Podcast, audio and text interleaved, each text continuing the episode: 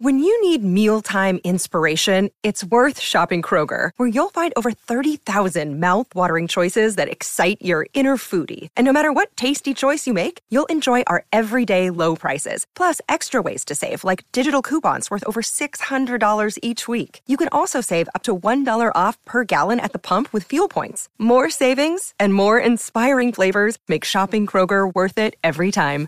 Kroger, fresh for everyone. Fuel restrictions apply.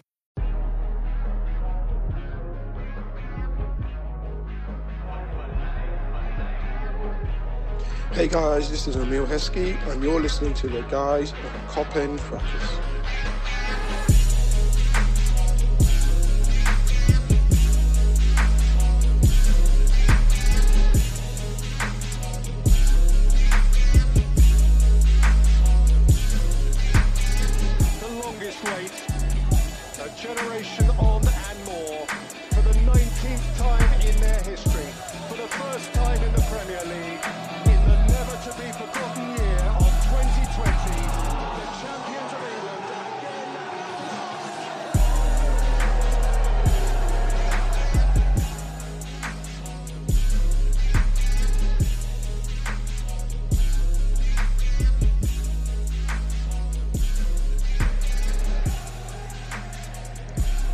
Hello, everybody, and welcome to this week's episode of Kop End Fracas, powered by Touchline Media Group. I am your host for this week, Krish, and join me this week to talk about all things LFC.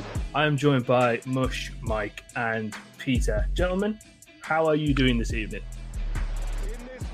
Yeah, all good, brother. How are you? I'm good, thank you. I'm good. Um, happy to be in the company of some, you know, fantastic, you know, company this evening to talk about all things Reds. So, no man, I, I couldn't be happier. Yeah, man. I'm. Uh, thank you for the introduction. I'm. Uh, it's so weird. I've had more joy being excited about Steven Gerrard than I have been about Liverpool Football Club this week. So uh, it's uh, it's been an interesting time. Liverpool related joy, but not necessarily Liverpool themselves. We're gonna get stuck into that a little bit later on. Peter, how are you this week? Yeah, I'm good. It's, it's been kind of like it's been a chilled one. Like, yeah, there's been not really any stress on my on my what's it called like, on my brain. Just been you know, plugging We away. keep losing our own football matches, Peter. The ones we're playing. Oh, yeah. What do you mean? There's no stress. Yeah, that that is Look, stress. one loss. No, I think you're, you're talking about. What are you talking Oh, oh about? the TFF or touchline. I'm talking about touchline football. Oh, you don't want to. You don't want to see oh, Moshe. wow. He's the most shameless guy ever. You don't even know what he done. He celebrated goal at five two down. His goal. He gave it a little fist. I think, bro, what are you doing? We're five two down. Did Mush go and leg it get the ball at the back of the net to put on the uh, centre circle? Yeah. bro, even worse, he just he also he gave a little fist pump, a little jump, and I'm thinking, bro, The little, the little Gerrard, little Gerrard Istanbul, three one down. Nah, nah. What the, the most shameless bit was I was shaking the hands of all the opposition members because they said it was such a good goal. I was like, thank you. oh my At least God. someone appreciates Wow. it. Wow. But yeah, So good. So it was a good. good goal though. To be fair to So Moshe, good. really, really good goal. Good, nice little lob. That's what we like to sort of like see. And I- it's what the audience like to hear as well. You know, you got people who can score worldies giving you fantastic football analysis. So you know, as opposed to the guy who's hosting it who's got two left feet. So you know, better, less said about that, the better.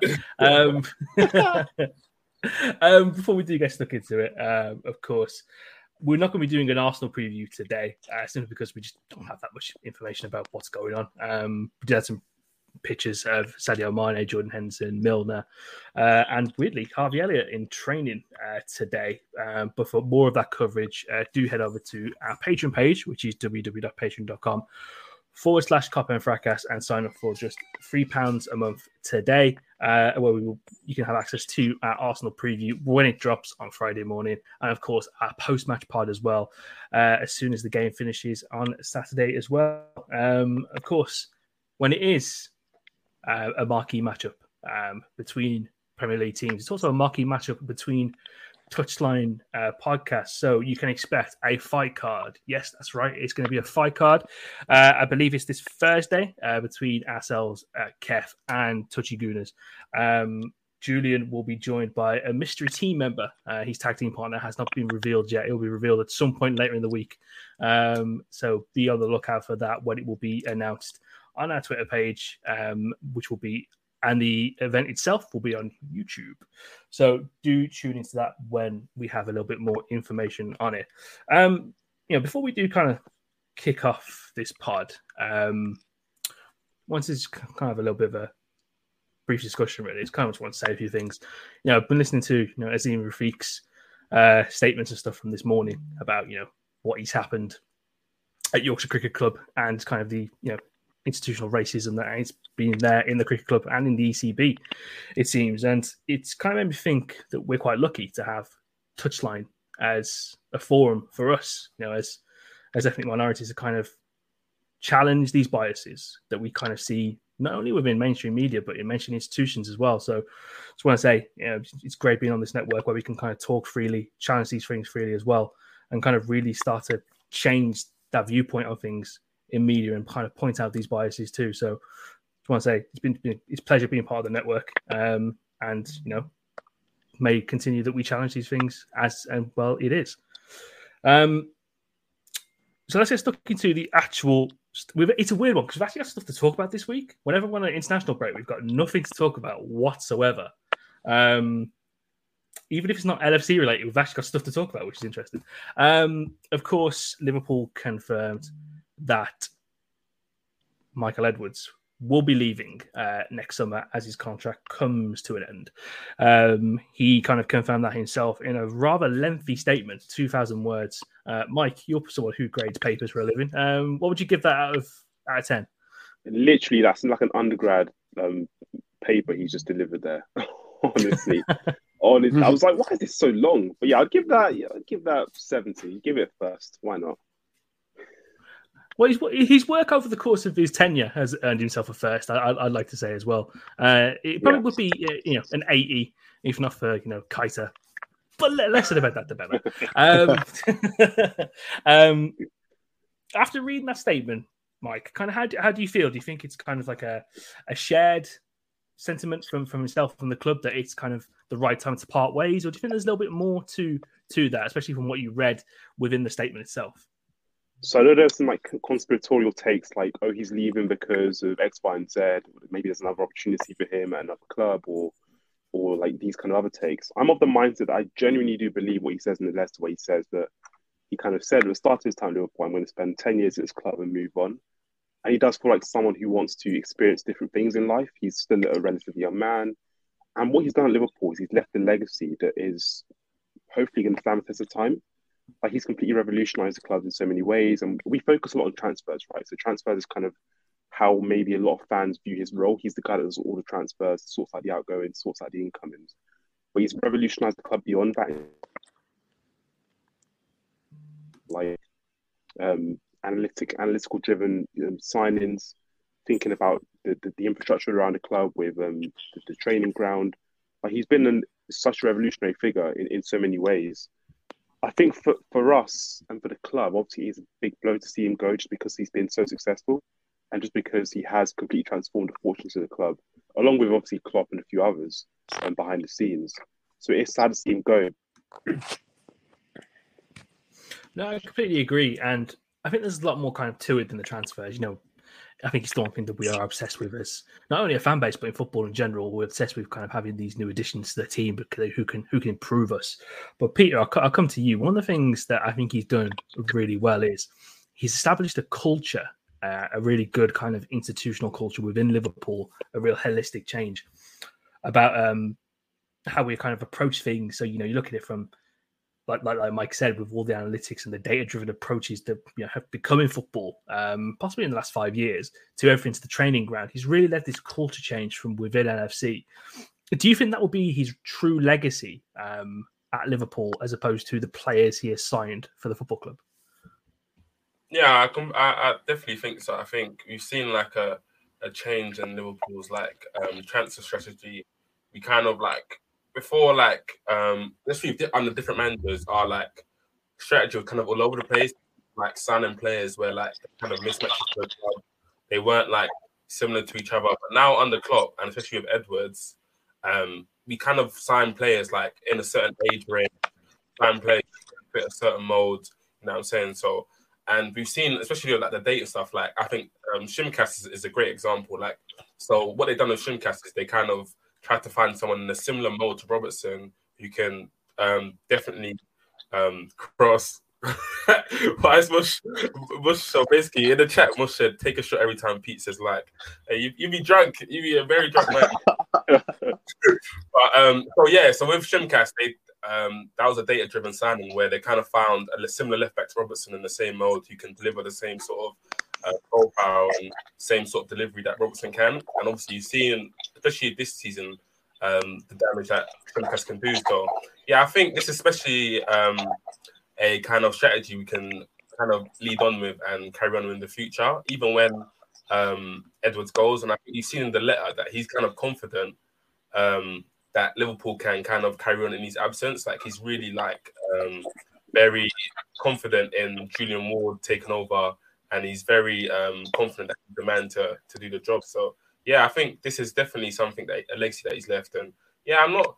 So I think it's a weird one with Edwards because it's like don't really know how much impact he's had behind the scenes. We know obviously it's been a positive one, but like in terms of how will it um, affect Liverpool so much. So I think we can only really see this when he leaves.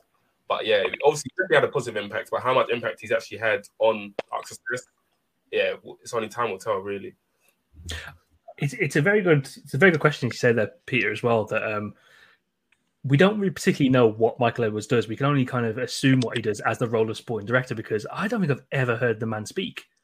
It's weird that he comes out with this 2,000 word letter. It's like, for someone I've never heard speak, you're telling me a lot about yourself. But um, I think for me as well, one of the true things about about his job and how well he will have done is how smoothly will things go in the subsequent years that he's left. So, is the structure that he's put in place will it last, and you know, will that kind of stand the test of time? Really, with you know all the different kind of people he has assembled to kind of lead this journey uh, into the future. There's one thing I did pick up from the statement. I just want to quickly read it. Um, and it was about the stats point. So it says, contrary to popular belief, we don't sign players off stats, but the information provided from the, their research does play a crucial role in our decision making. Whether it is video, written reports, data, background checks, or good old fashioned scouting from the stand, it, go, it all goes into the decision making melting pot. And when you make a decision, all this information allows you to do is mitigate the risk you are taking. So I think that I, I, don't know why I've just always find stuff like that really eye opening because I think you find now, you know, we all kind of like look at football reference to kind of see what players are similar to players, and we say, okay, cool, let's sign that guy. But it just really tells you how much different stuff goes into what what is scouting players and and all that stuff in the future. Moshe, I'll come to you. Um, there's a really interesting piece from that statement too that said, um, I just gotta find it now. Uh, you know, whenever Liverpool sign players, Jurgen says it's 50% on him and 50% on the player himself to succeed. And when we're talking about kind of building a culture and something that, you know, makes people want to perform better and be the best that they are, I think that is really personified in one person, especially, and that's Mo Salah. Um, how good is it to see that, you know, we're taking this approach that it's not all on the coach to be the be all and end all. It is a lot of responsibility on the players to kind of bring the best out of themselves. I think I think you raise a, a, brilliant point here, and I think what what's really healthy about that kind of placement of accountability onto a player is that when a player normally signs for a club, how often do we hear the phrase when, let's say, a managerial regime's going badly, where the, the general consensus will be, oh, this isn't the manager's players. Whereas if you if you sign a player and you tell them you are signing for Liverpool Football Club for the man, you are not signing for a manager, you are signing for the club and whatever circumstance. It it just pushes a form of respons- responsibility on, on on the player themselves, knowing that you're going to be remembered for how you contribute, not by how a manager used you. And I think I think that that helps protect the manager when not everything falls on him. And I, I also think it, it also helps players kind of support one another in the sense of like, I came here and there was a time where I came, I didn't have my place. Someone like Andy Robertson, how much must it have helped Tsimikas when he joined the club and he wasn't playing games, when Andy Robertson can come in and say, Look, when I signed and I came in August, I didn't start until December. So yeah. don't worry, keep plugging away, um, so on and so forth. I, I think I think it just helps everyone take almost a branch of that entire tree and be responsible for it to work as an organization. Completely agree. Um, and it is like a, a well-oiled machine, really. All the cogs need to go together for it to kind of perform as it is and you know get to the bit, best of its abilities. Um, Mike, I'll, I'll, I'll come to you next. Um, with this kind of standing the test of time, what do you think Michael Edwards will be best known for? I think it honestly depends on on how you viewed his role. So I think a lot of us have narrowed his role down to just transfers, right? So it's like he's the man who sorted out the transfers. He brought Van Dijk in, he brought Alisson in. I think there's two things I remember him for. I think I remember him for revolutionizing the approach in terms of the way we approach transfers, like the Mhm. analytical driven approach. And, and like, as you mentioned, it's not just be signed players based on their FB ref rating or whatever it is, but we actually take analytics into That would be how we did it. If, if Ellis had his way, that would be how we did it. yeah. Goodness me, that guy's always on FB ref, isn't he? No, but um, So that's that's, that's really surprising because he's like, Ellis is quite old fashioned. So to think that Ellis Yeah, spends all his time on he's a every proper rep, uncle. yeah, I can just imagine him think, wait, so how do you? What is that? Is that like SP times nine? What is that like? Oh no, and they're killing my Oh. yeah, I've kind of dropped it into there, dropped him in it there. To be fair, because normally me and him sending him like screenshots back and forth, so I kind of dropped it in there, uh, a bit of a nasty way. But yeah, yeah, the game is the game. No, you don't make the rules. But yeah, I think that kind of approach to transfers, the analytical driven approach, it's become institutionalized at the club, and it's an approach that other clubs are trying to replicate themselves. So I think that would be really like a really important legacy that he leaves behind. But also in terms of the way we maximised profit from outgoings, so like Solanke, um, so many players who maximised profit from. But I think the final theme for me is the infrastructure around the club because Liverpool are a massive, massive club, and for so Yeah. long, the infrastructure hasn't matched up to just how big a club we are. And apparently, the kind of Kirkby, he played a massive role in the training ground and, and how that was built. And obviously, we've seen, along with the owners, we've seen the the, the stadium, Anfield, you know, a spiritual home for, for the club. We've been able to stay, in, we've been able to stay there, and, and, the, and the ground's become bigger and bigger, and it's going to get bigger again. So those things are, I think, a really important part of his legacy, and I don't think we should narrow his legacy down to just transfers, as important as that is. I think there's like an institutionalized approach that he's going to leave behind that hopefully will continue as he goes.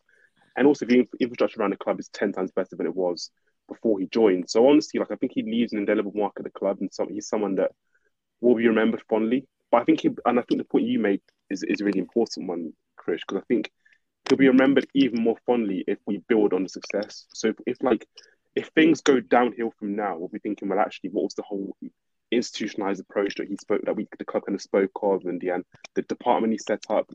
Has that all crumbled because one guy left? Like that wouldn't be a good reflection on his time at the club, I don't think. So I think for, for, Edwards, it's actually important that the club continues to go from strength to strength. And it's not necessarily about winning the league every season, but about continuing on trajectory of being a really top, top club because that's the position he's left us in and hopefully we can we can continue down that road. Yeah, all right. So I've got I've got a question. Um, I'm just kind of like really conscious. So when Ed- Edwards came in, what 2011? Hmm So I'm just kind of conscious of like not painting out his whole time as being like extremely, extremely successful. So obviously before Klopp came, he's obviously under um Dalglish and Rodgers. Maybe the end end of Dalglish. But I'm just saying, so I'm not before Klopp came, when Klopp came in 2015, I mean obviously wasn't that successful. And we obviously had some some sketchy transfers, some good transfers. Like how much of part of um those kind of brain, like in terms of Dalglish and Rodgers, like do you think Edwards was part of, and some of those feels like maybe like your Ben is, um, for example, and stuff like that. Like, so how much was Edwards part of that before Klopp came? Do you think he is? You know what I'm saying? So, So the Benteke, full time. You know, that's what I'm trying to say. No, no, I, I completely agree. Um, so the Benteke one is interesting because that was Brendan throwing a hissy fit saying, I need this style of player for this to work, which made no sense whatsoever because having that type of player in the way that Brendan Rodgers wants to play football was absolutely insane and made no sense then. And it makes even less sense now. Mush, can you agree with that? Oh, mate, please carry on. I don't even want to speak about Christian Benteke. So I'll let I remember having- point. I think I remember having a conversation with you at the time and we were like, what the fuck is this? Oh, It- Because it, it- was- I- it was just so insane. Mate I, I i just think um to, to answer pete's point i think one thing that we need to remember is that when you're doing a roadmap for an organization which is what liverpool are your changes and and your ultimate goals are a lot wider spread than the the week by week or the season by season kind of way we judge a team.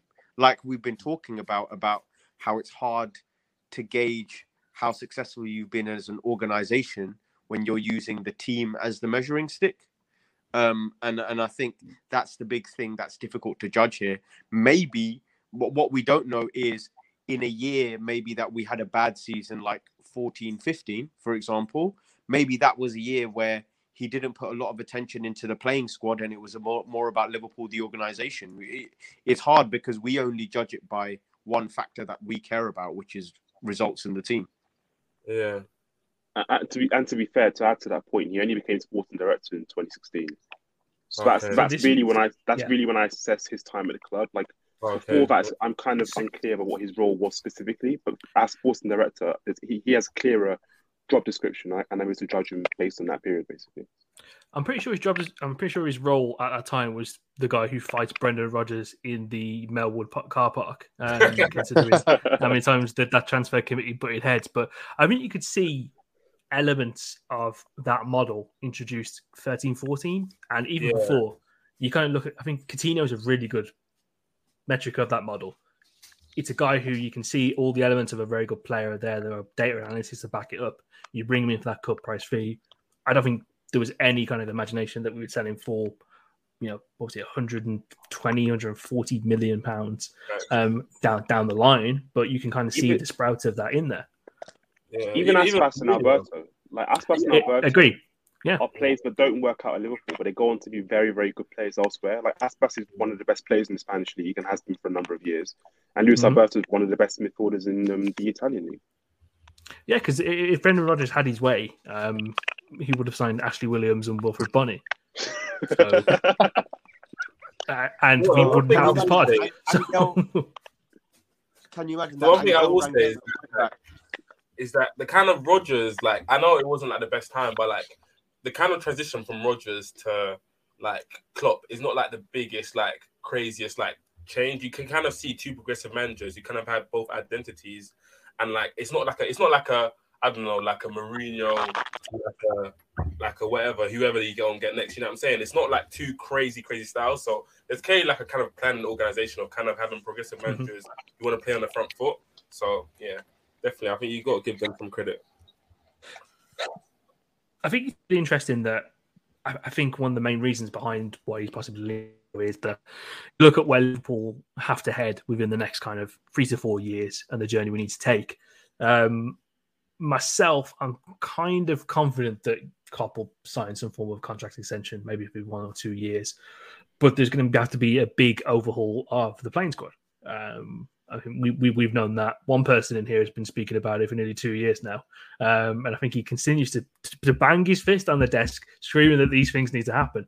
Um, the ageism really shines through. Um, but it might be it might not be a thing that Michael Edwards wants to wants to do. He's already done this once. I've already facilitated this. I've gone through this entire cycle. I just want to move on to something new. So enter Julian Ward, who will become the new sporting director next summer. Do, how do you think he will? Uh, you know, from, from from what we know about Julian Ward, kind of what, what do we make of it? So, what do you think his main KPIs will be within this kind of three to four year period? Yeah, I think the main one for him will be rejuvenating the, the squad. So actually addressing the Asian Asian profile of the squad. I've been mentioning. I've been, I've been talking about this since 2019. The smile on your face right now is Bro, dastardly. honestly, because I've been talking about this for years, and now everyone's on board. Oh, we need to. I've been. I was the first on this train. Mush shaking his head. And you call me shameless, yeah? This guy. no, but I think that's that's one of the main things he needs to do. But and also he will eventually He'll probably be the sporting director that looks for Klopp's replacement. And Yeah. we'll talk about that a bit later with a, a good a, a, a Liverpool legend who could be Klopp's replacement. Possibly, we don't know. But I think those are the two things needs to address. Kind of, and also the infrastructure of the club. Maybe I think the stadium. We're going to be looking at you know kind of increasing the stadium and the size of the stadium. We all want to stay at Anfield. It's kind of like a, like I said, spiritual home for the club. So, so yeah, I think those are kind of three things: sort of maintaining the world class infrastructure and improving on the world class infrastructure, addressing the squad and kind of succession planning for the likes of Mane, Salah, Van Dijk, even who's going to be 30, he's 30 already, actually, isn't he? So it's all of those things. And also, eventually, Klopp will leave. Like, I think if Klopp does sign a contract extension, it'll be like 2026, maybe 2025. So Yeah, I that's still what that's the four years, five years from now. So it's not too long. So those are the, those are the three things I think he needs to have on on the top of his agenda. I think that's completely fair. Uh, Mush, for yourself? Um, I think just to add to, I agree with all of those kind of um, those points that he needs to address. I think the other one is also um, sometimes I think succession isn't just trying to do the same thing again in a refreshed way, meaning like I think Barcelona are a good example of this, where they've they've just tried to they've had a four three three.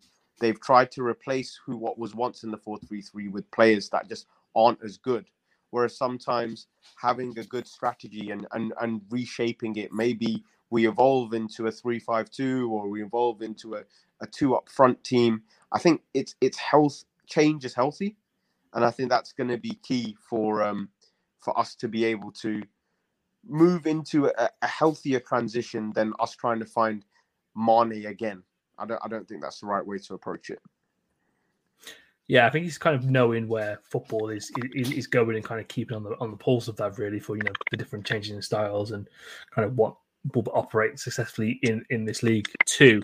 Um, I think be really. It, it also gives me a bit of an indication to think that Salah's contract is possibly near done because that would be some some shit show to leave the new sporting director in. All right, cool. Take my laptop. I'm leaving. Uh, oh, by the way, you got to sign this lad to a new contract extension, or it'll all go up in flames. Um, so that'd be that'd be Wait, quite that- interesting. I, I can't lie, yeah. You see the Julian Ward thing, boy. Like my good, it's on you, bro. Because like you better be good at it. it's, on you. Because I I have no clue. Like I know he's been in the he's an internal like kind of um appointment, but like again, I don't have no clue what he does in terms of like how um his job role in Liverpool and how um his responsibilities. So Ed, Edwards is saying in the letter that he trusts him, he can trust him with his life, that this, that. So, yeah, I'm saying he better be good. If, if you're saying it's good, then I trust you. So, boy, you know what I'm saying? that. but yeah, he's, he- yeah, he's got some. He's definitely got some um big boots to fill. So hopefully he does well. He's definitely got some big admirers because you know Klopp and Mike Gordon both kind of pushed to him for him to kind of have that job too. And I always think it's just good to kind of you know if you want to kind of extend that culture and that way of working that you've kind of implemented, uh, it's good to have someone from within that stable um, to kind of keep that going really. Um, which is just it's just good. So you don't want an, an outsider coming in tearing the whole thing apart, and then you're left in a little bit of limbo where things just don't work properly. Um, I'm kind of looking at that front three situation because for me, I think that's the one thing in the near term future that needs to be addressed in in terms of retooling that front three. Because you know, like I said, I think Salah's close to being done, but I only think one of Mane and Firmino will get extended. Um, more than likely, it'll probably be Mane. You think the do you think that would be the biggest test for Julian Ward to navigate in the near future? Just because of the sheer caliber of player he will have to replace, and more importantly, the longevity that they've gotten from these transfers as well. Yeah, I think so. And also for me, the interesting thing is I'm going to Mush's point about not signing just another Mane. Yeah. I just wonder what kind of forward are going to try and identify to fill it, fill those boots when they do eventually move on or when they begin begin to decline. Some might argue they've both players, Firmino and Mane in particular, have begun begun their declines already. I would suggest in Mane's case that's far from true, and Firmino is actually showing some signs of life himself. But like, because for me, when we wide players, so I'm thinking about the three notable ones are Mane, um, Salah, and Jota. They they're players that are one and two. So one and two or one and three. So they, they're going to be you've got players who end the season with 20 plus goals if they play you know a fair number of games, right? If they stay fit. Um, and I think that's something the club will continue to look for in a wide forward. The is going to get one into. But I do find a link to someone like Raphinha quite interesting because he's someone that I, I'm not convinced he's going to ever be like a one and two, one and three player. I think he'll be a one and four player, and that's fine. But like for our wide players, we generally look for one and two, one and three.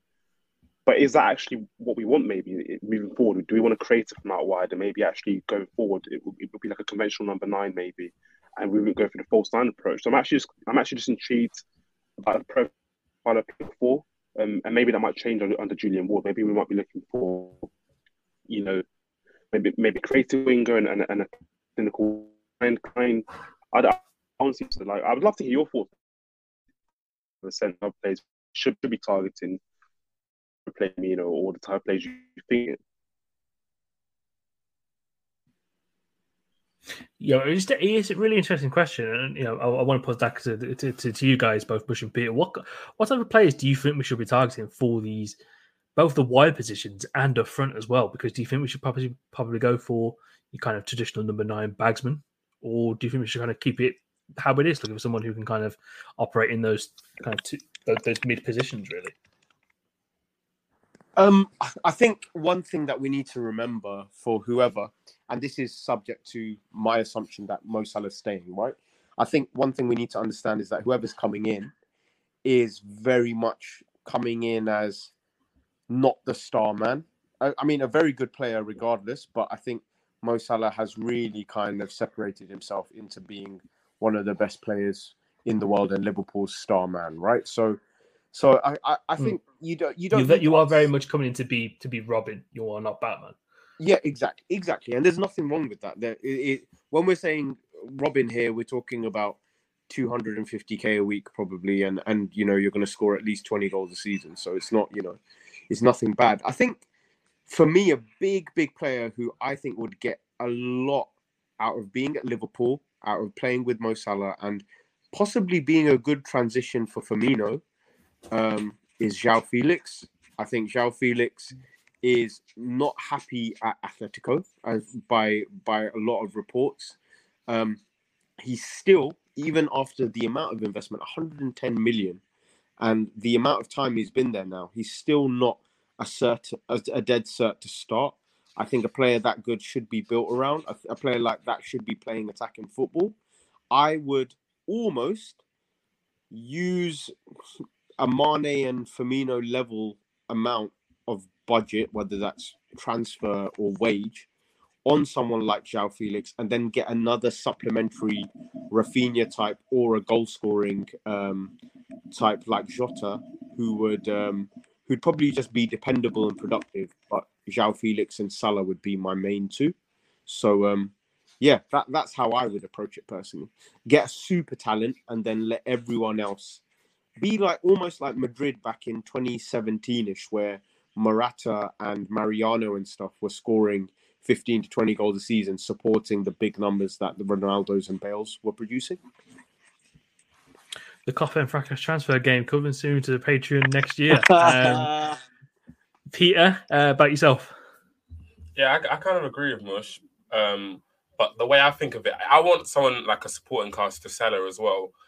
but the way I, I think we kind of miss a creator in the forward, or a creator, or someone who can create through their like dribbling, or who can penetrate teams if they're through their dribbling. So the way I look at it is, I think we kind of need someone who can play on, you can play on the right as well. I think we're we're kind of um, like we lack players who can play on the right apart from Salah. So again, Raphinha fits that more because I feel like, especially later in his career, Salah will move into the middle, and then when we get someone like a Raphinha, he'll be able to play on the right and be like a creator.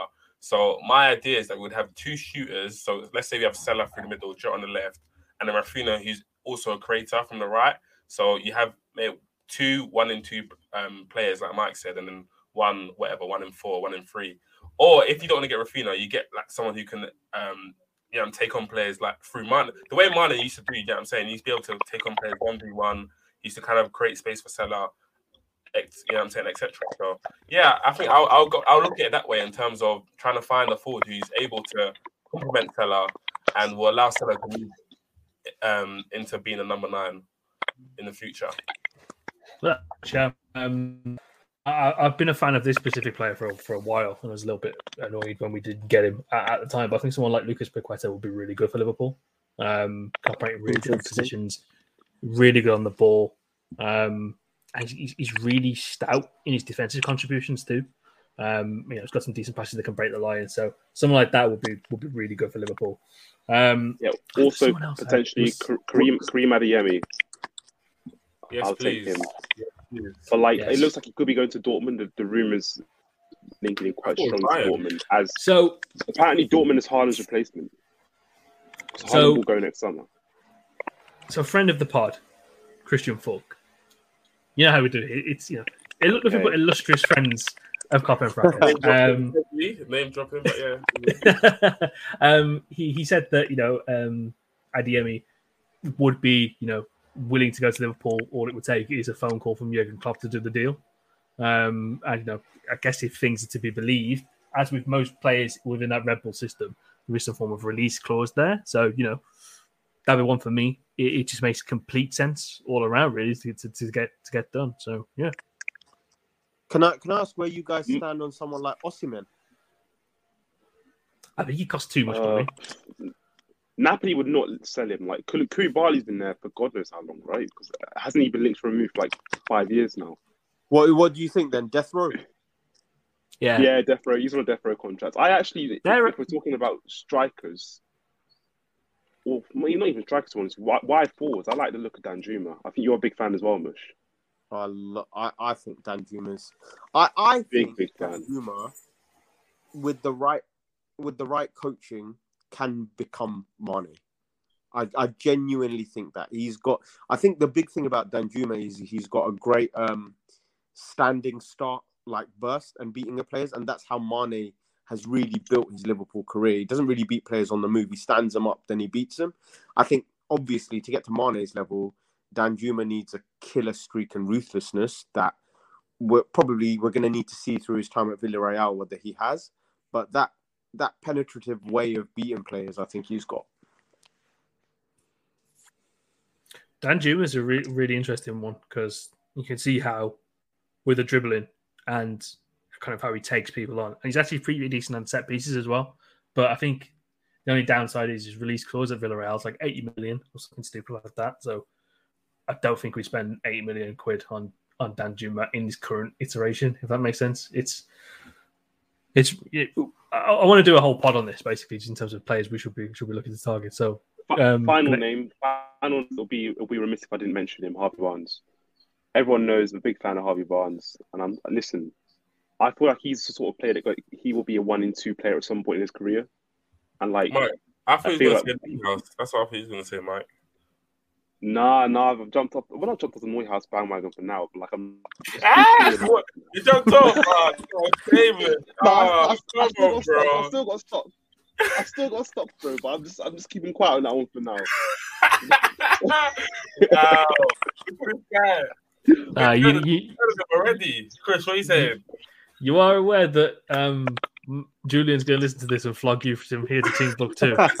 Bro, I've, I've still got the stocks. I'm just saying, you know, it's not one I'm, I'm going to shout too much about until, you know, I have to see him perform over the course of the season. Silent partner, yeah. Okay. Okay. Yeah, yeah, yeah. You know, you know how it goes. um, obviously, we, we would be remiss um, whilst talking about succession planning uh, without talking about one Mr. Steven Gerrard, who um, joined Newcastle as their head coach. I always feel that's weird when people are head coaches apart from managers now. I, I don't know when that trend kind of started. I always find it a little bit, a little bit weird. Um, it's the exact same job; it's just a weird job title to assign assign to. Um, but yeah, just me rambling on. Um, so it's got me thinking about kind of life after Klopp and you know what it would look like. So I want to ask you guys, what route do you think the club will go down? And you know, any managers that you think personally would fit the bill when that time does come? Uh, because it, it, might be, you know, three years from now, four years from now, five years from now, but the day will come where he does leave. We'll all be grown men in tears when it, when it does happen. Um, but it will happen. So, what names or what kind of strategy do you think the club will look to when that So day does come? So I think there are three routes the club are going to go down. I think I've discussed this in the WhatsApp group chat before, right? So I think you have the fairy tale option, which is one that I'm, I have some like love for, which is the Steven Gerrard route. There's the kind of Liverpool way, the slash internal recruitment route, which is Pep Lijnders, and there's also just the best manager in the market, who I think at the moment, if we're replacing Klopp, like right now, the best manager who I avail, well not necessarily available, but like the best manager in the market is probably Ten Hag. I think. So those are the three routes, but again, it's hard to know what that's going to look like in two years' time because I, I call Gerrard the fairy tale manager now, But come 2024, he might actually have proven at Villa, but he's actually a really good manager. So he could both be the fairy tale and also the best manager in the market. We literally do not know that yet. I'm personally think the club are, are quite like they're they're not like romantics. They don't care about the story that we. Can. I listen. Have you guys seen the, the video of the guy at the wedding? He's like weeping, his weeping like a like just he's so in love with his wife. He's just like yeah, crying. yeah, yeah, yeah, yeah. That'll be me. That'll be me if Matt Gerrard becomes our manager. Like, I will be in tears. That like honestly, and if he wins the league for us, like honestly, I'll just be crying like that for like a month or something. That motion's got to me already, man. That But I think- got to me. the emotions got to me, bro. I love, I love the story. I love the fairy tale in football, but I actually think the club are, are a lot more like cold. They don't, I don't think they're going to let the emotion cloud their judgment. So if Gerrard in two, three years' time isn't of the a manager of, of the required quality or isn't showing the things that they want to see in a manager, then they're not going to appoint him just because he's Steven Gerrard. I think we have, need to be absolutely clear about that. And I also think Gerrard wants to earn the job on merit. He doesn't want to get the job because he's Steven Gerrard. I think he wants to get the job because he is the right man for it. So I, I honestly I don't know which route they would take. If they were to choose a replacement Klopp right now today, it would be Ten Hag. I think I genuinely think it would be Ten Hag. But I honestly do think a lot of it rests on how Gerrard develops as a manager. Because if Gerrard does turn out to be a really good manager in the next two three years, and we see at Villa a process, a style of play, year on year improvement, and I don't see why he can't get a job. So what you're saying is he doesn't want to be Frank Lampard, yeah? Sound. Basically, Um, we're jumping into it like Frank Lampard. You know, the, the route I think they will go, if I'm looking at it as like what they've done over the years, obviously, I think obviously we've seen with um, Julian Ward that they kind of like internal um, appointments. So they don't really, if they know, if they have someone who kind of knows the role, he's been working in this kind of setup, he's been working in the front office, they know how it's like, you know what I'm saying? They, they could have went out and got another, you know what I'm saying? They could have gone out and got maybe a Ralf Rangnick or whatever to replace um, um, what's it called, Edwards. They but they didn't. They stayed with an office. They stayed with Julian Ward. So I think they actually might cover Pep Lijnders. Like obviously, you've seen that Lijnders has some. He has a little bit of manager experience, but he's been working as a two under um, Klopp for a, a, a lot of years, and an internal appointment. I can see officially doing it. You know what I'm saying? So I think they might actually go for Pep Lijnders. You see the way he talks in the press conferences. You see the way he handles himself, and everyone gives him glowing reports. You know what I'm saying? And I, I do believe he wants to become a manager, but I think the appeal of kind of um, working on the clock and working for such a big team as Liverpool has kind of like um, stalled it. But yeah, I think Lijnders is definitely going to become a manager when um, he, Klopp leaves Liverpool, and it might be like Liverpool. I'm not So- sure. I a bit, I, I, I'm, I'm really not happy with the Pep Lijnders option. Not because I don't like Pep Lijnders. I think he's a great coach. Because you're do you gagging for Gerrard.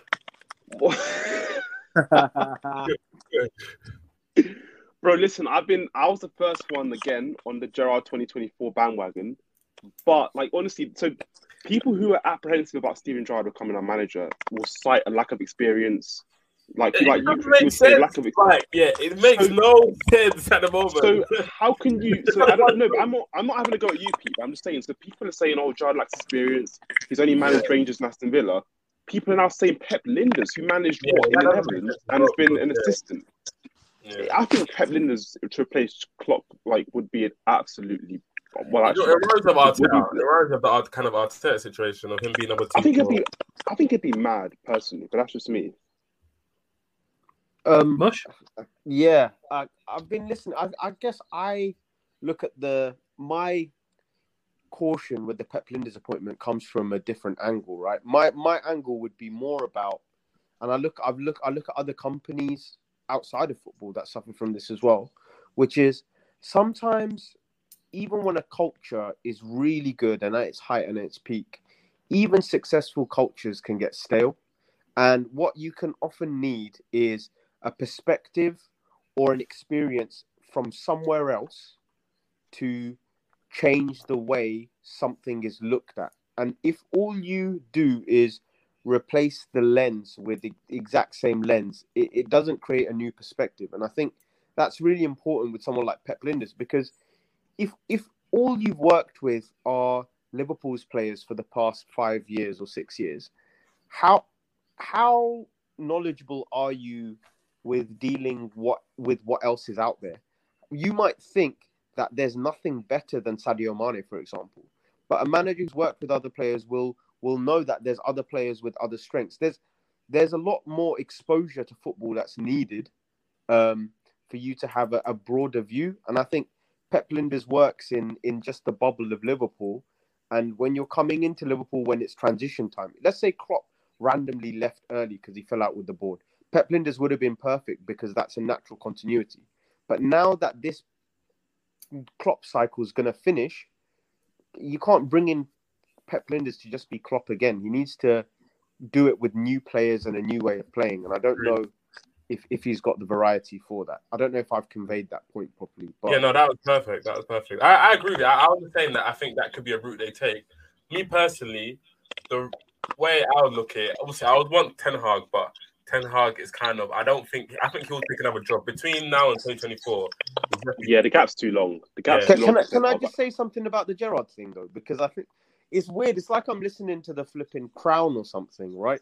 That Steven Gerrard is not being raised for succession to Liverpool Football Club to manage Liverpool until the day he dies. That's not how it's going to work. We might Steven Gerrard might be on a hot streak within two years of managing Villa, and it might be those next four years that he comes into Liverpool, does well, and then goes and he's done his bit. It doesn't, you know, great players just because they have an affinity to the club doesn't mean they're being primed to manage them for 20 years. That that era of football's Tell gone. that to Mike. Mike's seen it for the next 20 years, bro. I can see it, Mike. For Mike- the Mike- he needs to be the next Mike- Arsene Mike Wenger, bro. Pete, Pete, Mike yeah, thinks we're gonna. Mike thinks we're gonna bury Steven Gerrard in like at Anfield or something in, in the final game. I, I don't No, understand what this do, thing do is. you know what? Do you know what on the Gerrard thing as well? Like, so I listen. If Gerrard's good enough, like, so my, my caveat is if Gerrard's good enough, wanting to be a manager at some point in the in the future, I'm actually slightly reluctant to have him after Klopp just because of the whole big shoes to fill thing. So it's like Alex Ferguson, right? The person who came after Ferguson was always going to have an incredibly tough job. Yeah. And I think the person who comes after Klopp, because Klopp will probably go down for me as our best ever manager. And the last thing I want is for Gerrard to have to replace our best ever manager and have the weight of that, and also the weight of being Steven Gerrard on his shoulders. But Like, then, th- those those, Mike, Mike, I those think, burdens to carry, think- those are two really big burdens to carry. But Mike, I think you're being narrow in your example here because I know Fergie is the common one we go to, but if we look at someone like Conte, who won four title, four or five titles in a row with Juve, right? Um, they picked the right man in Allegri, and it continued. Do you get what I That's mean? fair. So it's No, no, that's it, fair. it's that's fair. it's not always the case. You look at Madrid. Ancelotti was a really successful build period where they got um La Decima. You move on to Zidane. It it, it can happen. You know what I mean? It, it's I um think, so the reason I use Ferguson as the example is it is an obvious example. It's because I think like Klopp, he was more than just a coach. I think these these managers almost became. But then wasn't wasn't Conte wasn't Conte in that sense then because I don't Juve think came up. was he was he an icon in the same way Klopp is for Liverpool? Like Klopp for us is really like Klopp embodies the spirit of Liverpool, the city, let alone the club. like Okay, but Klopp then is- Conte Conte was also the the captain that took them to two Champions League finals that they were unlucky to lose, lifted them out of Calciopoli, rebuilt the club, and then they they became the institution they are. I think we're underestimating significance listen, bro, listen, I I want Gerrard as our manager at some point because of the fairy tale, and I think he is he will be he will prove to be good enough. But like I I do have a slight apprehension about him replacing Klopp because I do think there's a big shoes to fill, and like he will have a big kind of and uh, on top of that he's Steven Gerrard, so he like the pressure of he's lived through the pressure of being Liverpool captain, and like he's spoken about how that weighed heavily on him. Being Liverpool manager will be a similar burden. He's from the city, he loves the club. Um, and on that one year at the club, I do think that'll be a challenge. If anyone can rise to that challenge, it's Steven Gerrard. Do you know what I need? Do you know what I need? Just take this conversation away from Steven Gerrard. I, I need Graham Potter, mate. That's that's what I need. Oh, XG. no. I need X. Do you know what? I need. I need Rodgers. Listen, this is how it's gonna work. I need Rodgers to go to Man United this end of the season. Graham Potter takes the Leicester job, improves them, gets maybe a top four finish, and then boom, 2024 comes. We take Potter from Leicester, new Liverpool manager. Go out playing everyone next year. Boom, you know what I'm saying? Having the the the you know what? You see the patterns of play. you got Bissouma, Hey, what Potter? So Potter you had- want you want vibes. That's what you want. You want vibes. it's not bad. He, he, you see these patterns of play, mate. He's got bloody Connolly. He's got Lallana running like madmen. He's There's a reason. Bissouma. There's a reason you're calling it XG. There's a reason you're calling it XGFC and not G. All right. Listen, but he's, he's, he's going to have the best fin- well, one of the best finishes in the league in Teller. So he's going to be able to convert XG into goals. You're not seeing the vision. Hey. 2024. Let Salah retire, brother. Flip it out.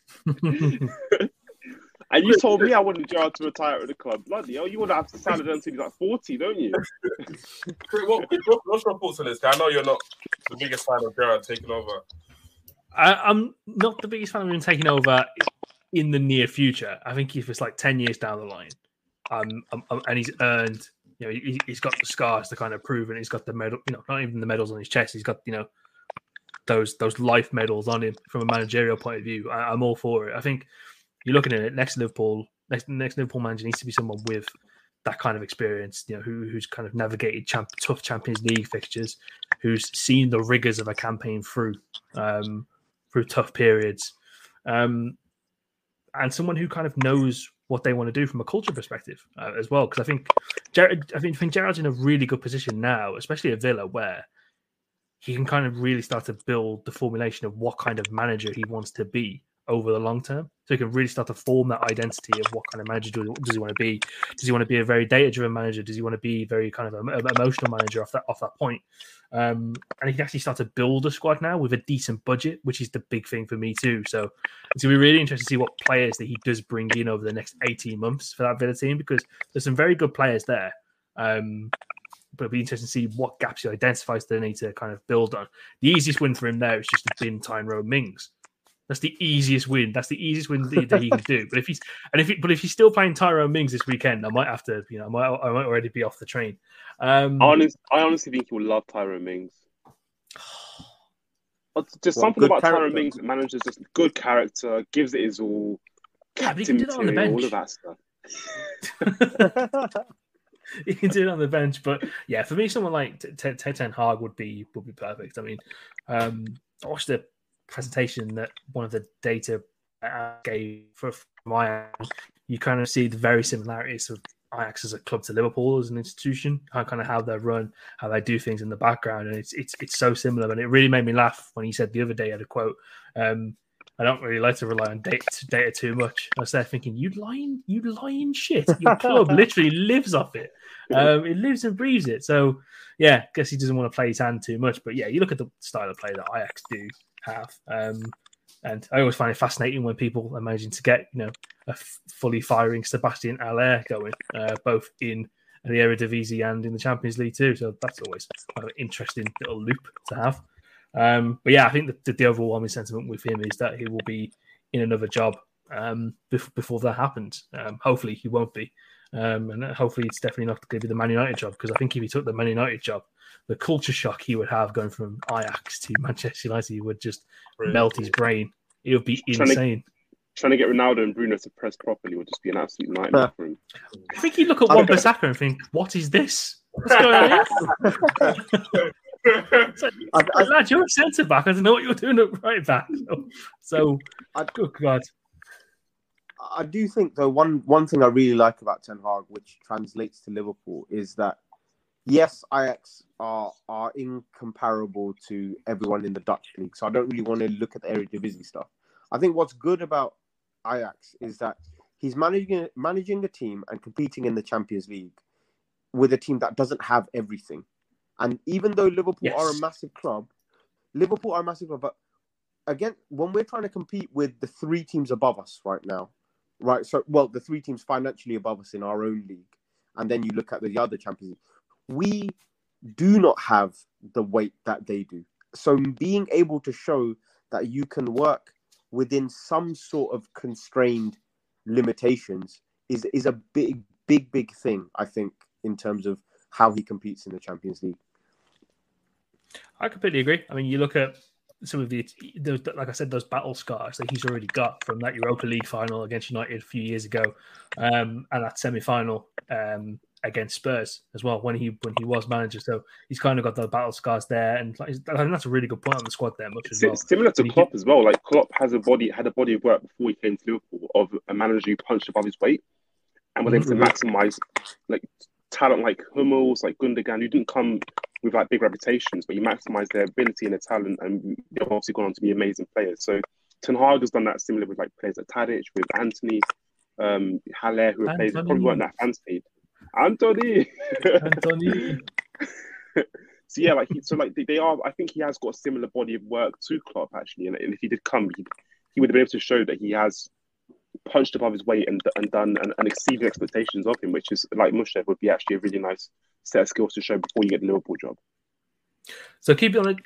I'm going to end the Gerrard thing on this. So, what markers do you think he'd have to reach now, uh, kind of in order to be in the running for the Liverpool job? You know, whether it be uh, in three years' time, five years' time, or ten years' time.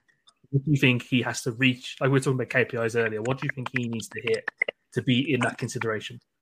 So, so we, we discussed this in the chat just for the listeners. We discussed this in the chat the other day, and Ellis said, I can't believe finish in the Ellis said this. By the way. yeah, he needs to finish in the top four. I think it was right. It was Yes. just ridiculous. It was like it's absolutely ridiculous. Like Aston Villa will not finish in the top four on the job, barring a miraculous collapse from the other like big six, right? So Spurs, who have Conte now, by the way. Um, even Arsenal looking okay under Arteta at the moment. Us, um, United, who will eventually sack Ole Gunnar Solskjaer. City, Mike, you don't and- need to explain why Villa won't finish in the top four. Don't worry. Bro, I just that. just to make sure because the listeners, some listeners might be on board with Ellis. but like, I honestly think what what Gerrard what Gerrard needs to do is to show a year on year improvement. So I think Potter's a kind of good reference point for him. So what we've seen with Potter at, at Brighton is a year on year improvement. So the first year he kind of institutionalizes this kind of style of football. In the second year, okay, it's a bit mad with lockdown, but you, again, you see a kind of uh, improvement with Brighton. And now we're seeing Brighton punch off their weight and really give some of the bigger sides, like us at Anfield, obviously, a really tough time. Um, like you know, again, against us, I thought they were much better than us in the second half. They outplayed us on the day, and, and they look like a team that can, you know, potentially finish one of the European spots. I think for Gerrard, he's inheriting a really, really good squad, a squad full of talented players, a, a a squad that's been heavily invested into, by the way. And I think for him, it you know there'll be pressure on him to at least you know finish in, in Europe in European spots at some point. Um, I do think this year a top half finish should be on the cards. I don't see why not with the squad he has. And after that, will be a European finish, um, and you know tr- trying to go far in Europe at some point. Um, but just for, for him, he needs to get kind of really get a clear style of play. I like. I think one of his strengths as a manager is that he's been quite adaptable so far. So he's not been someone. He's not an underdog. So he's not like a Pep Guardiola who lives and dies by a particular style of play. But what we want to see is a set of principles that guide him and that kind of flow through his teams, and that we can kind of see week in week out. Okay, this is the Steven Gerrard team. I think we've seen that at Rangers, but doing that at a bigger, bigger, not a bigger club, a better club, or a club that are in the, in the Premier League, will be quite key for him to show that he can be the Liverpool manager. But then, Mike, what I guess Krish's question was more about. I, I completely understand he needs to be able to show that his identity is clear, but what are the markers or milestones you think need to be passed to show he's good enough it's just- for Liverpool? It's just so it's just so hard to think about particular markers though, because Villa are just if Villa are in this position in the Premier League, right, where there are so we all know there are these kind of big six clubs, right, who will Yeah. barring barring like a collapse in form, will finish in the top six in any order. It's hard to know what Villa and the other clubs beneath them, and I think there's will be we'll see a big gap between those clubs open up in the next few years.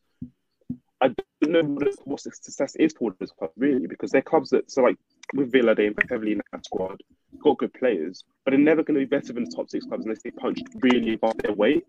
And I think it's an unfair expectation to be like, well, he has to finish in top six, otherwise he's not a local manager. Well, actually, if he shows them at Villa a year and year improvement, so Villa at the moment are struggling, they need to stay up and maybe finish in top half.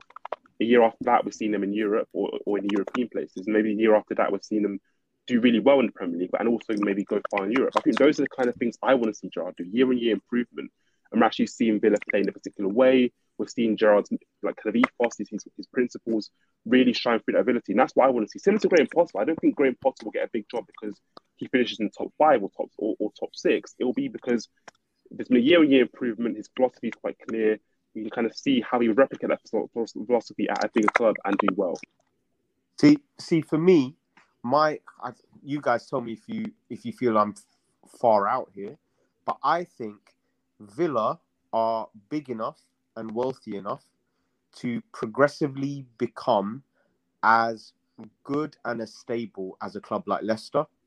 I, I, I don't I don't see them two as stratospheres apart. I think Villa can become Leicester, and if you look at Leicester at where Leicester are now, I think what I agree with Mike about Gerrard having to install a dependable and a consistent style of play where week in week out you kind of start expecting which games Villa should win, and those games they should win, they do win. Uh, That I, I understand.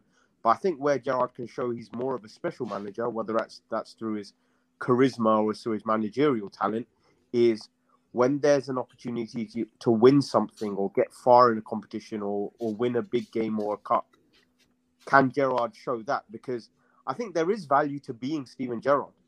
Whether uh, same way there's value to being Zinedine Zidane. If to the other day when Steven Gerrard walked into the training ground, there is aura. You're gonna be amazed that Steven Gerrard manages you and he runs up to you when you score a goal. I think you can, you should, if you're a clever person, that should be a string to your bow to inspire and and push players further. So I I think Gerrard should be, what's it, leveraging that basically to to become a better manager than someone like Brendan Rodgers, who without his craft would never be able to produce that. Do you know what? Yeah, I'm kind of in agreement with Mike. You know, I hear what Mush is saying, but I just feel like Aston Villa is a really, really smart to take because they don't really have set like um, they haven't really been in Premier League too long recently, and obviously, even if you look at so Dean Smith, right? The narrative around Dean was that he's a really good manager. He's playing progressive football. He's got Jack Grealish, this that.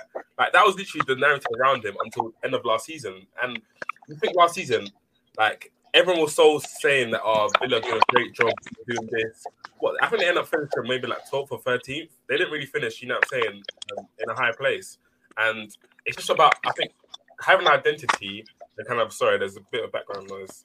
Um, yeah, so I think it's just about having an identity and kind of playing week to week and progressive football and kind of just imp- like I think you got to develop players as well and kind of um, just yeah. So having your principles and sticking to them. So even you look at I don't know like so Newcastle as well. Steve Bruce, he kind of he was always in trouble because the narrative around him was that he plays rubbish football. But I think he even had the same finishes as like Rafa Benitez. I don't think Rafa Benitez finished higher than him in his respective seasons. But the narrative around Steve Bruce was that he plays rubbish football and that they don't really create chances and that they're, they're kind of um, heavily reliant on Wilson, Saint-Maximin, and he was always know, playing in Yeah, trouble. So because there's a lack of clarity. There was a lack of clarity under Steve Bruce. Where with, with, with Rafa, okay, they weren't finishing in top ten, but there was a clarity. You knew the kind of approach. You knew what Rafa wanted to do. but they were always in that he was- trouble in relegation Exactly. as well. They No, exactly. It's a great. I think it's a great example. I think on on Mush's point about punching above his weight, maybe, and we use the example of Ten Hag and why we think he would be a great Liverpool manager because he has shown he can do that. I think for for for, for Gerrard, because I I'm basically basing my expectations of Gerrard on the fact that I think the top six will be a fairly solid block of teams that will finish in those top six places for like the foreseeable at least. But I actually think if any of those clubs do have a dip in form and they're in a bit of trouble, like maybe Spurs have been this season so far, I want in a year's time or two years' time, Villa to be the club that capitalize on that. So I don't want it. So we've seen Leicester do it recently, right? Leicester been a club in the top five, finishing Europa That's League. that's why I use that example. I would want. That's that's a fair marker of like, okay, if one of those clubs do ha- have a different form, Yeah, I'm, Villa, I'm Villa should be in the mix. Villa should be in the mix with West Ham and Leicester to, to But. Leicester, you guys remember Leicester won the Premier League. Like, Le- Leicester literally won. Yeah, but what about West Ham then? What about West But Ham then? Well, yeah, West Ham is a good example, but I think that's kind of like Moyes kind of um out. He's he's he's punching, isn't it? He's basically really really punching his weight. Even if Moyes was finishing around But but Pete, Pete 15th, 15th, I think he would, he would have been fine. you're, you're saying that, Pete, but that was Krish's question. When I interpreted Krish's question, Krish's question was it wasn't what will what will Gerrard have to do for, for people to rate him.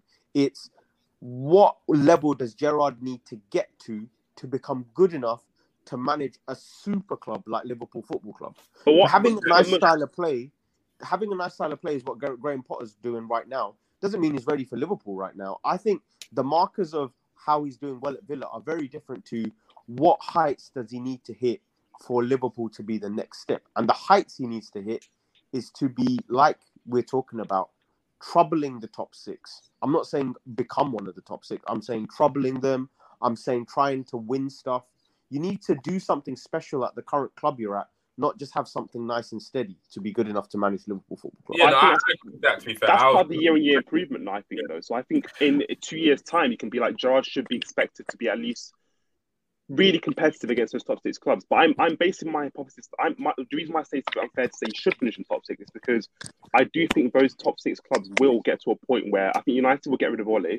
I think Arsenal will even improve under Arteta will get rid of him. And I think eventually you see those top six clubs really become a block in the league, and it becomes really hard to break into that. So I'm saying if that becomes the case, it's hard to then say Josh Stewart, West Ham are doing now because right now Tottenham are not where they should be, and Arsenal are not where they should be. Do you know what I mean? So I, I essentially don't think those six clubs will be in disarray moving forward. I actually think there'll be a bit of solidity with those clubs, and they'll, and they'll, they'll all be the big six. I, I agree, but I've said the words troubling them. I didn't. I didn't. No, I understand. Take them. Yeah, I, I, understand. Think, I think you can get as close as possible to basically, like for example, I think Everton have done a shit job because Everton have spent hundred million every year and not gotten any closer to becoming as good as any of these clubs. Whereas I think Steven Gerrard needs to prove that people can legitimately ask the question: This guy's doing so well at Villa. If we gave him more money, he would definitely be able to overtake. Which is, I think, what a lot of people would say about Rodgers now, having done such a good job at Leicester. Yeah, I think it's about if, if can you look at Steven Gerrard in a few years' time and look at what he's done at Villa and be like he can replicate that at, at like a bigger club like Liverpool and have huge success. I think that'd be the question we need to ask ourselves in a few years' time. And if the answer is actually no, then he won't be the Liverpool manager, and it will be that simple. Yeah, because it's it's it's such an interesting question to kind of really interpret because I think for me, when you're looking at who could be, you know, who should be in the running to, to be the next Liverpool manager when that time does come, I think there's certain benchmarks that that person would have had to, and the certain benchmarks, and like you know, with any job really, the certain ben, certain benchmarks and requirements that person needs to have met. So you know, not asking for like 15 years of experience in you know a, a, field that's completely you know not involved in what he's doing, but I mean it has to be someone with you know some, some decent European experience first and foremost because you know you expect the club to be at the highest echelon of European football year in year out. Um, he's got to be someone with a decent track record of achieving greatness or be nearing to greatness in terms of trophies. Um, so I think there's loads of benchmarks that need to be hit, and I don't necessarily think that Gerrard can do it at Aston Villa as odd as that sounds. Um, so that's why I think it's not. That's why I think this narrative of Gerrard 2024 is really kind of weird and forced because I don't think he'll be in the frame for 2024. If it was 2030, I think he would be in the frame then because you have a longer track record of how he's progressed and evolved as a manager by that point to see that see where he kind of benchmarks against those KPIs. Krish, do you, do you think somewhere like um, that next step? Do you think it would be good to be somewhere like um, I'm thinking Leipzig or something like that, where you get Champions League, you're competitive, not not going to overtake Bayern ever, but you're competitive in your league as well. Do you think that's a that's a good stepping stone after Villa? Leipzig could be a really good one, yeah. Yeah, Leverkusen, Mönchengladbach, those kind of teams. I, I, I think a move to the Bundesliga would have been actually a really good move for him. Hmm. Hmm. But then you can develop some bad habits in the Bundesliga as well, right? With your crazy, crazy high lines and stuff. So I don't know. yeah, we play our high line on the halfway line, but some way everyone always scores. They know where to go.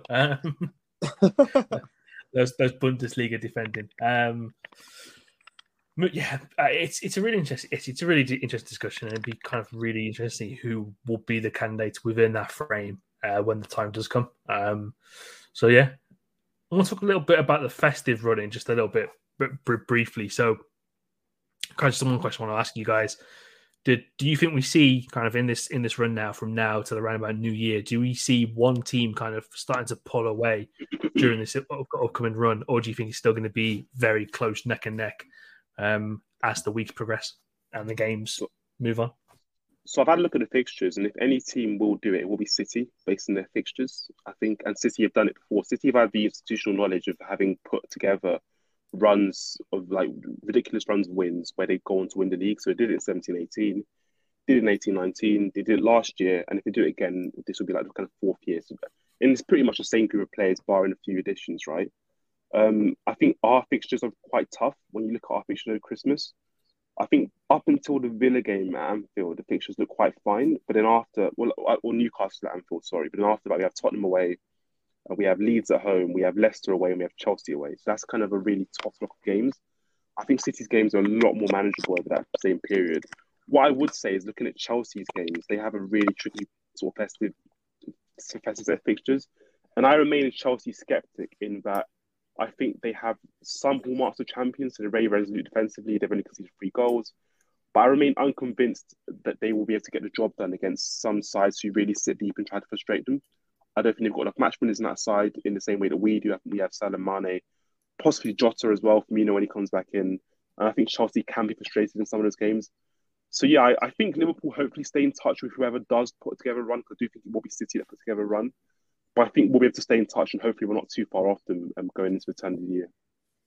You're not concerned at City dropping silly points because They can. City the sort of team drop points. Like so, you can kind of you can't predict the games will drop points. It'll be like a random draw to like Watford one one or something ridiculous or like. Well, do you know what I mean? They, they, they, they Yeah, drop points for um, anyone. Cause I was just looking at the Palace game, and it's it's a weird one. That's such a weird. I mean, there's history to that fixture in itself, but I just felt it's really it was really weird that they dropped points to um, Palace spe- spe- specifically with the way that they play. Um, whereas you know you saw that Chelsea beat them opening day of the season, I think three 0 and then we beat them three 0 um, And again, when you when you watch them play against Southampton, I don't think they had a shot on target until like the last ten minutes of the game. So it's a really interesting set of circumstances for City because you could the track record would say that they will put this together and they will go on that run where they look like champions. But there's also those games where they just look like they're devoid of having a number nine, which I think is something they might address in uh, in, in January. Yeah, I think yeah. City will oscillate between like two extremes. Yeah. They'll either be breathtaking and win 4 0, or it'll be like very cagey and frustrating, and they'll either lose 2 0, 1 0, or they'll draw. And there won't be much middle ground, I don't think. I could be wrong. Um, but they could, they, City seem like they're going to be go from one extreme to another. So they're going to be absolutely devastating like they were against Man United, where they could have won the game 4 0, but it was only 2 0. And they'll just Yeah. smother you to death, or they'll just be so frustrating to watch for their fans um, and won't win the games. But I think they have the fixtures to definitely go on a run, but it remains to be seen. And fingers crossed if they, if they don't go on a run. I think we'll pick up enough points to at least stay in touch with anyone who does go on a run. I do think our fixtures are manageable, but I don't think there's sort of fixtures where you, you win 10 and 11 because you, Leicester away, Chelsea away, Tottenham away. These are tricky games. I think us and City have got similar issues in a way because we look like one game breathtaking, fantastic, 3 0. And the next game, it's it could end up in a 2 2, and you have no idea how you've got there. So it's just, yeah. it's it's mad. And the Chelsea thing, I do agree with you, Mike, because I'm not having it that Reece James being the top goal scorer is the mark of a champion. uh, Oh mate. I'm so I'm so Chelsea skeptic. It's unreal, and they're top of the league, by the way. yeah, it's um, it's absolutely insane. Uh, Peter, I'll, I'll, I'll come to you. Kind of similar question, really, and I guess I also want to ask you this question as well. Kind of getting into it, who do you think's been the better team so far this season? Uh, City or Chelsea? I would say City. Um, and the way I look at it is kind of, um, I think, I don't know, it's weird one I believe the first game was kind of like a, so against Tottenham, they lost to like Nuno's Tottenham, you know what I'm saying? That's a real kind of anomaly. And obviously, if they play that game again, I felt like 10 times, they would probably win that game. So, Yeah. and they would probably be top. So it was just a really weird game. Again, a lot of their players weren't there from um, the Euros and stuff like that. They, again, they were kind of like missing a lot of players. So, yeah, I, don't know. I think, again, with Chelsea, they have a really, really solid defense. And obviously, a, a really solid defense always gives you a chance, but they're not really creating as many goals, um, chances, and they're not really scoring as many. Obviously, Lukaku went on a really good run, firstly, but then kind of struggled to score. Havertz has not really scored as as many, but they seem, they, yeah, they seem to find goals from like James, Chilwell, like these kind of like random avenues. But I would say probably City have been the most impressive um, in terms of the way they play, constantly creating chances, beating teams. You know what I'm saying? So, and they haven't, yeah, again, they haven't even got a striker. So, you know what I'm saying? So, but again, it's really neck and neck. I, I wouldn't say City have been miles clear of Chelsea. Yeah. Um, I think both of them look really impressive. I think we've looked good at times. It's just our defense that's been a bit worrying. But yeah, it's just it's just been it's been really like um yeah, I, th- I think I think it goes down to the wire, especially in the Christmas um fixtures. I think we'll get enough. I think we'll do a run. So especially the Champions League, us qualifying from the group early, that gives us kind of a chance to focus on the Premier League, and I think we'll definitely do a run at some stage. Um, so yeah, I think if any of them pulls away, I think we'll be right next to them, right next to them. Before we move on to the next question, I to ask you all: Who do you think will finish higher in the table, City or Chelsea? I'm I'm always going to be more concerned about City, Cool. so I'm going to say City. Mush. I, I don't know what to say to this because I'm so I'm so with you guys in the sense of I find Chelsea and the concept and the existence of Chelsea so fucking boring. Um, I'm gonna say- for me just I don't know. I'm gonna say Chelsea. I'm gonna say Chelsea are gonna finish higher because I think there's gonna be no drama. There's gonna be lots of one nils. I think they're gonna their defensive record is just gonna hold them up. Whereas I I agree with you, Krish. I think that the number nine aspect is is eventually gonna gonna hold City back because I think you're depending on a lot of players who aren't natural goal scorers to just keep naturally getting goals. Peter. Ooh, I don't even. I, th- I, I think City have been more impressive, but it's just hard because I think Chelsea have this way of finding results. Even their fo- their forward line bloody stinks. Like I'll be honest, like stinks. Like you got like um like Mount. He's not, he's not like a ten. He's more of like a. I, I, I've always seen Mount as an eight. So when you rely on him to constantly create chances, um, you're gonna struggle. You got like bloody Timo Werner. Where less said on him, the better. You got Ziyech. Lukaku. Bro, Ziyech, like it just stinks. Like it just absolutely reeks. Like um, and then Cho, got- Cho, Cho is playing now though, and he's playing really well. yeah, Cole's looking good. But again, you know what I'm saying? I know when when crunch time comes, I don't know if Tuchel trust him to play, you know what I'm saying? So like he's playing now because Lukaku's injured, um, and Werner's injured as well. So when they come back, we'll have a real. um Hudson Odoi start. I don't know. You, uh, Pulisic, boy, like it's just, but they're just finding ways to win. So I don't know. It's tough, man. It's tough. Maybe I, This is what have a bit of As well, confidence, by the way. Because like uh, Chelsea, I think the lack a well, apart from Lukaku, who hasn't actually looked that good when he's played Chelsea recently. Um, they haven't got a killer. City haven't got a killer, really. Um, they have midfielders who score goals, but they're not killers. We have Mane, Jota, and Salah, who I all think are one and two players. And I think when we need a goal, one of those people will invariably start. And I don't think the other teams have that. I don't think they have like three But players Mike- to call on to score a goal. Look, our defense, bro. Our defense Mike, we Think do not will- look as solid. We don't look even a fraction as solid as they do. at all. So we look. We I think out of all of them, we look the most that can Yeah, run up the scoreboard. We look don't look out of goals, which is the mad thing. We look very 16, 17, 17, Yeah. 18, um, which is wild when you when you really do think about it. But I think this is why I think it's dead difficult to kind of really think of one one team at this stage, especially who's going to run run away with it in the, within the next month, because there's so many kind of flaws within each team that can hinder them from going on this specific run. But for us, what do you think needs to happen to kind of go on that run? Um, not even on the on, on the winning streak, but just to kind of go on another unbeaten run again where we win ten out of thirteen. Um, do you think it's just kind of having more of a stable midfield going into this kind of section of games? Because obviously within this period since the previous international break to the well, the international break before the international break that we've just have just had, the midfield has been the big issue there. So do you think when that's more stable and we kind of play Fabinho, Thiago, Henderson, that will be more beneficial to us kind of having that going forward? I, I personally don't think it's a personnel thing. I think I completely agree with you in it being a midfield thing.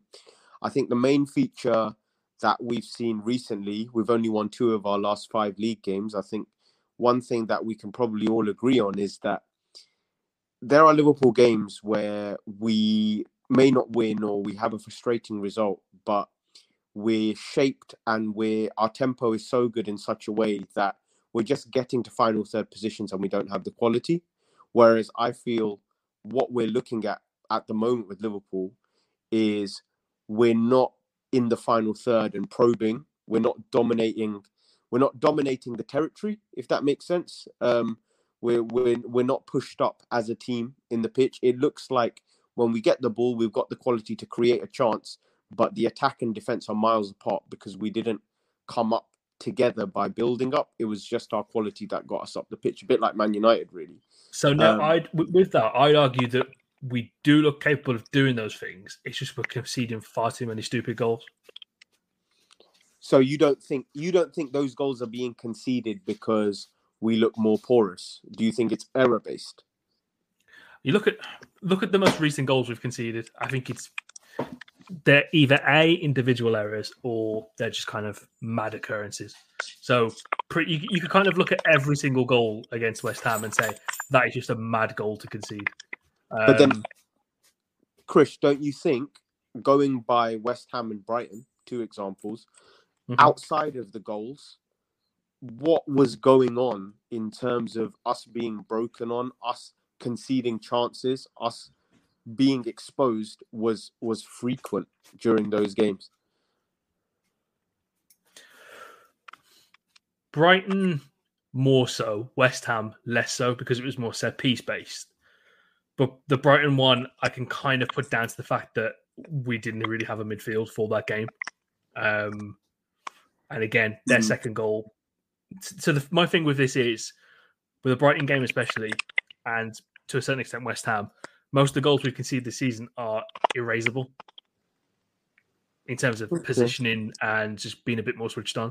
So that's why I think it gives me a bit more hope going into this kind of phase of play. And I think when you have more of that un- unit operating holistically and on the same page, you can eradicate those mistakes if that makes sense. So you think that comes from continuity then, as in in terms of Yeah. lineup? Okay. I'd say so. Yeah, I, I definitely agree as well. I think when you have a stable midfield, I think relationships start to build much better. And um, I think we kind of have some structural issues in terms of, I think people like Henderson and people um, Chamberlain are kind of making a more of an effort to kind of get forward, and we're seeing it kind of help us in terms of our attack and kind of help Salah and Mane. And you see the triangle form on the right hand side of Salah, Henderson, Trent, but it's also leaving, you know, I'm saying, the right hand side exposed which is something we didn't see last. So last season we'll complain about how we can't create chances and we're kind of lacking goals and stuff like that. And we kind of see an increase in that this season. But again, it's we've lost control and defensive stability. And we're seeing a lot of goals come from where um our eights or our midfielders are not supporting our defense or the kind of cohesiveness is kind of gone. So again, if people play it more often, I think you see the relationship. So maybe if you saw like a Fabinho, Henderson, Thiago midfield, or Fabinho, Henderson, Keita midfield play more often. The relationship that Keita, Robertson, and Mane have, like they have a really good relationship. They kind of know where each other are going to be. They kind of know like when to kind of, you know, what I'm saying, um, you know, I'm, I'm standing for someone better tear. So, but then again, when you're cha- constantly switching and changing, you have Jones comes in, you have um, Chamberlain comes in, you have constantly changing it. The relationship goes, you know what I'm saying? So we kind of need that stability and kind of that cohesiveness to um, kind of stay the same, and it would help us. But yeah, I, I'm, I'm kind of worried just to control. Like a feature of Klopp and the last two three years is we're able to control games so well. So we're able to kind of control most phases. Like if phases are not in our way, we kind of make a change and kind of like control them. Especially like like the West Ham second half is crazy to me. Like I don't you don't rarely see games West Ham second half where we're not in control of that. Like, like when we scored before we scored goal against West Ham, we were in control. Everything was going in our favor. And the second half, it just felt like West Ham kept coming at us and coming at us, and we don't really see that in Klopp games. So I think that's kind of a worry how our midfield is not able to kind of, um, well, the team, not just midfield, the team's not able to control games anymore, and we're kind of going toe to toe teams, and we're kind of coming out not winners. Like I don't, I rarely see teams go toe to toe with us, and we don't beat them. You know what I'm saying? But this season, we're kind of seeing that we're we're kind of losing control of games, and I think yeah, it's definitely a feature of our midfield and um, defense not being cohesive. It's, a bit. I think I think we're also asking too much of particular individuals within the midfield setup. So I do think the relationships that, that you mentioned are really important. So I, I think the beauty of the Liverpool side over the last few years is that we've seen these relationships really blossom. So Mane and Robertson down the left hand side, Salah down the right hand side, um, with, with with Trent. But I do think in midfield, for example, Fabinho has way too much ground to cover sometimes, and we're asking him to have the game of his life every week. which just seems unrealistic. We're asking him to have at least seven or eight out of ten every week because he needs to be at his best. Otherwise, when teams transition, you know, if he's not his best, it's going to be we're going to be it's going to be quite costly. I do think ideally for us moving forward, we're able to pick, you know, two of Fabinho, Henderson, Thiago, and we're able to kind of pick two of those and actually pick their games as opposed to someone someone's not fit. We have to like get Henderson back in a rush, or we have to get Thiago back in a rush because someone's not fit. We actually need to pick their games. And if we're, if we're able to do that, I'm confident that we'll be able to put together a run. On the putting together a run thing, actually, because the more I think about it, City could put together a run based on their fixtures. But I'm actually, I actually think because there are three teams who could invariably win this league title, I don't think you're going to need to win 11 in 12. I think all those three teams, all three of the teams have flaws. That means they will drop points. Um, so it could be win a run of like 10 in 10 and 13, 9 and 13, maybe that, that does it and a few draws. Um, so yeah, I'm intrigued to see kind of what the bar is, and I think you'll be able to see a kind of a pace and a bar emerge over this Christmas period.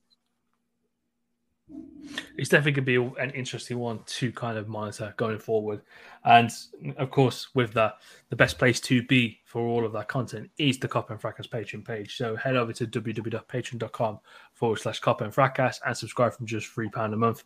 You can hear more from Mike and Peter on their show, The Bantic Show. Uh, you can hear a lot more from myself and Mush on various other pods. We can preview the um, post match pod can't remember what the post match pod was called then when it was actually called the post match pod, um, which is quite bad considering I schedule all the stuff. um, and of course, we've got a whole host of more stuff coming up as well as we head into this Christmas period. Um, more than getting your money's worth for just a free pound per month. So do head over and subscribe today. Um, gentlemen, thank you very much for joining me this week. I think we've had some really good, insightful discussions around the future. Um, which seems all a little bit big and scary, but you know, hopefully when we get there, it will be all good. Um, Peter, Mush, Mike, thank you very much again for joining me. I have been your host this week, Krish. Um, give us a five star rating on Spotify, Apple, wherever you listen to the pod. Um, and we will be back later on in the week with, of course, the Touchline Fracas fight card, where it will be KEF against Touchy Gooders as we head into the weekend with a full take on Arsenal. So be sure to look out for that on our Twitter page, uh, which will be exclusively broadcast on YouTube. So do be on the lookout for that. But again, thank you very much for tuning in this week, and we will see you soon. Peace.